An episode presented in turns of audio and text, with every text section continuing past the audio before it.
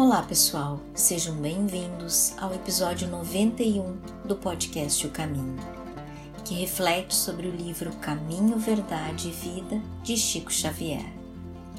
E neste capítulo nos vale pela sua assertiva contemporânea, dois milênios depois. A reflexão de Emmanuel é de uma felicidade e atualidade sem precedentes. Em especial no último parágrafo, ele praticamente resume uma realidade que hoje nos deparamos com ela. Diz-nos ele: o discípulo sincero sabe que dizer é fácil, mas que é difícil revelar os propósitos do Senhor na existência própria. É imprescindível fazer o bem antes de ensiná-lo a outro porque Jesus recomendou que ninguém seguisse os pregoeiros que somente dissessem onde se poderia encontrar o Filho de Deus. E são tantos os pregoeiros que atrevidamente falam em nome do Cristo, se auto-autorgando uma autoridade que de muito longe suas atitudes e posturas endossam. Falar em nome do Cristo implica severas e imensas responsabilidades que a maioria de nós não possui. E os que realmente detêm esta autoridade, a sua humildade os impede de se auto-autorgarem semelhante condição. A nossa questão primeira é trazermos o Cristo em espírito e verdade para dentro de nós e transformá-lo em gestos e atitudes cotidianas, pois estes serão os verdadeiros frutos a que Jesus se referia. Os insensatos que fiquem com a sua insensatez, e os conversos que se sentem representados por estes insensatos seriam, no dizer do Cristo, cego guiando cegos, e ambos cairão no fosso. Fiquem agora com o comentário de Joaquim Marquísio.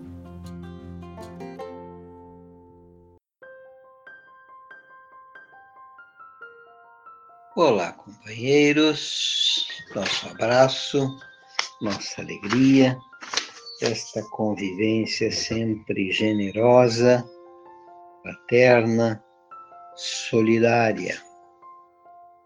Por consequência, com a cumplicidade daquelas coisas que são inerentes ao Cristo e possamos ter os nossos corações guardados na Sua paz, para que estes tempos de perturbação, de profunda escuridão, previem e consigamos vencê-lo de maneira altruísta, com firmeza, com serenidade, com paciência, com real proveito. Então,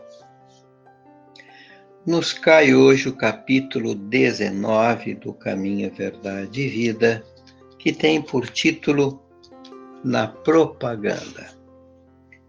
E o salmo que é de Jesus assim nos diz: E diz, dir-vosão, ei-lo aqui ou ei-lo ali, não vades, nem os sigais.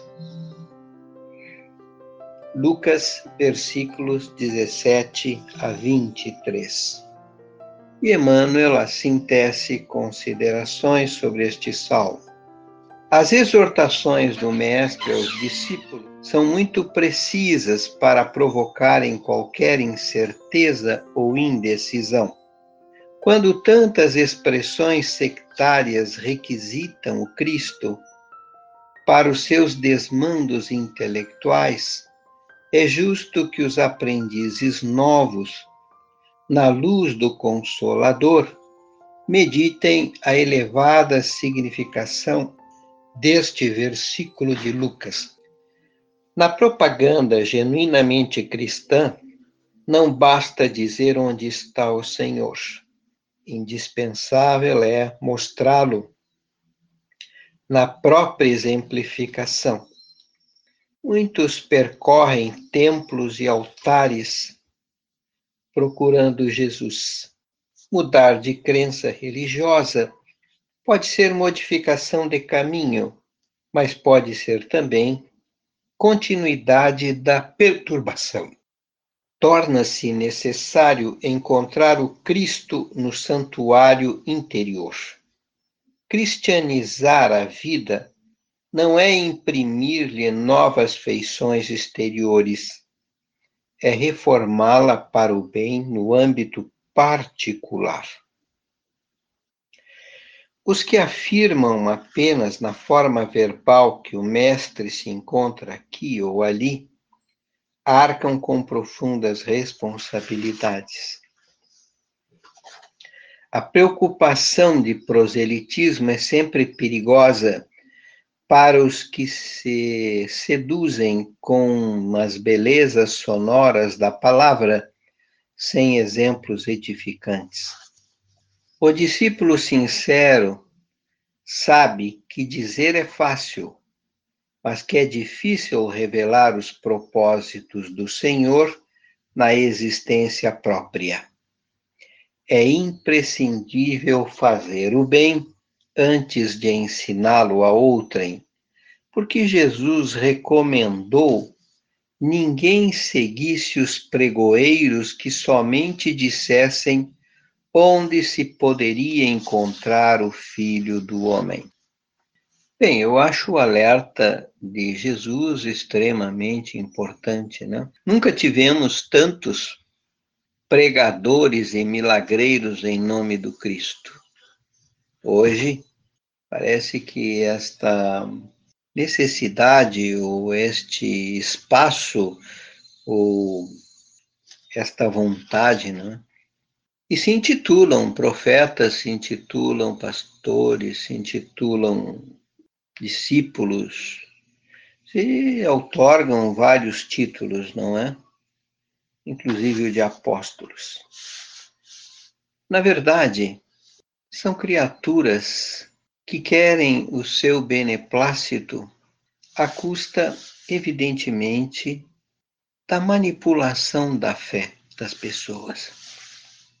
Se aproveitam de momentos dolorosos que as pessoas estão vivendo, de dificuldades e de amarguras, para extorquir-lhe o que resta. Por isto, Jesus observava não vades nem os cigais. E veja bem, proselitismo para mim sempre foi algo muito perigoso. Porque se eu preciso ampliar a minha rede de seguidores, se eu preciso aumentar aqueles que sejam os meus prosélitos, é porque o interesse é outro. E quando tem interesse, que não o da espiritualidade das pessoas, nós criamos verdadeiros abismos e, na verdade, empobrecemos as pessoas, porque elas ficam reféns de, de ilusões, de falsos conceitos e que elas não conseguem, em verdade, se depurar. Agora, é verdade também que nós temos que separar, né? Porque existem correntes que são correntes manipuladoras e que é tudo isso que a gente está falando. Mas existem correntes sérias, mesmo protestantes, que são sérios, são idôneos, têm histórico e têm uma atitude respeitosa com a fé das pessoas, com as pessoas, são sérias e são idôneas. Então, há que se ter muito cuidado aonde nós estamos colocando a nossa fé. Onde estamos colocando a nossa atenção? Onde estamos botando o nosso tempo? Porque se eu estou escolhendo um desses aqui, que o Cristo está me observando, nós estamos caindo naquela máxima do Cristo, né? São cegos guiando cegos e ambos cairão no fosso. Vejam que Jesus teve a grandeza sempre de nos falar pela linguagem clara, transparente, translúcida do exemplo. Porque não existe didática mais efetiva e mais eficiente. Não existe possibilidade mais reluzente e mais retumbante a ecoar nas pessoas que não o do exemplo. Então, ter um discurso e ter uma prática não vale mais. Eu tenho que ter o discurso alinhado à minha prática e a minha prática alinhada ao meu discurso, para que aquilo que eu estou falando, que aquilo que eu estou trazendo, seja verdadeiramente alicerçado nos sentimentos e, acima de tudo, nos conceitos de Jesus. Porque, do contrário, nós somos os contraditórios. Nós estamos aqui oportunistamente tirando proveito. E não é isso que Jesus espera de nós. Não é isso que a vida quer. Porque esta responsabilidade, que é esta questão da manipulação da fé das pessoas, da boa fé que as pessoas têm, são responsabilidades muito graves que os espíritos levianos contraem para si. E vão pagar tributos muito elevados desta irresponsabilidade, desta leviandade. Ainda mais num momento tão grave, tão sério, quando as pessoas precisam verdadeiramente de palavras que confortem, que estimulem, mas que, acima de tudo, estraga a verdade. Desendossem a verdade, lhes assinalem o caminho verdadeiro. E elas, elas serão sempre livres para escolher o caminho que vão seguir. Qual a alternativa que desejam para si? Quais os caminhos que querem trilhar?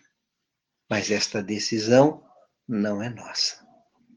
A nossa parte é instruí-las, é informá-las, é dizer a elas o que realmente precisamos dizer. E dizer com espírito de convicção, de verdade, de vivência de tudo aquilo que estamos dizendo e que estamos trazendo, para que não haja engodo, não haja ilusão e não haja proselitismo. E aqui no final, o Emmanuel traz uma questão muito importante, não é? O discípulo sincero sabe que dizer é fácil, mas que é difícil revelar os propósitos do Senhor na existência própria, ou seja, viver aquilo que o Cristo nos ensina aquilo que eu estou citando, que eu estou dizendo, e se eu sou capaz de viver. Todos nós sabemos o quanto isso exige, o quanto isso é é caro àquele que deseja viver da maneira como Cristo nos propõe. Porque o mundo, sendo diametralmente oposto à realidade do espírito, ele vai nos colocar tantas armadilhas, tantas dificuldades para ter a visão translúcida, clara e a vivência honesta e obstinada dos conceitos de Jesus. Isso vai pedir muito mais de nós do que apenas meras palavras. Palavras ajudam, palavras são instrumento de, de condução, mas elas têm que estar alicerçado no concreto da língua do exemplo. A linguagem do exemplo é fundamental, porque foi essa que Jesus escolheu e que Jesus optou por fazer como a maneira de demonstrar. Tanto que não nos legou nenhum texto escrito por ele. Ele veio, fez e foi e ficou aí. Os seus discípulos que transformaram em textos as suas vivências e as suas experiências. E nesse sentido, os textos que estão aí colocados nos convocam não é? a profundas reflexões, nos convocam a meditar profundamente, porquanto eles nos apontam caminhos, nos apontam rumos e nos apontam como única possibilidade de equilibrar uma vida tão desestruturada e tão desestabilizada. Que tenhamos essa grandeza, que tenhamos a serenidade para fazer as melhores escolhas, mas que acima de tudo, não nos deixemos trair pelas nossas próprias ilusões ou pelos nossos interesses menores. Que seguir o Cristo e viver no segundo ele nos ensinou não é fácil, mas é preciso fazê-lo. E quando fizermos, ele já é em nós, por nós e com todos nós, até o fim dos tempos. Grande beijo no coração de todos. Até.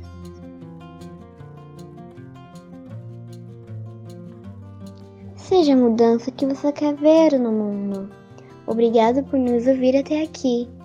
Nosso podcast você encontra nas principais plataformas, como Anchor, Spotify, Google Podcast, entre outras. Baixe um desses aplicativos em seu celular, se inscreva em nosso podcast e compartilhem com toda a sua família. Eu sou a Valentina nos encontramos na próxima quarta-feira. Te espero lá!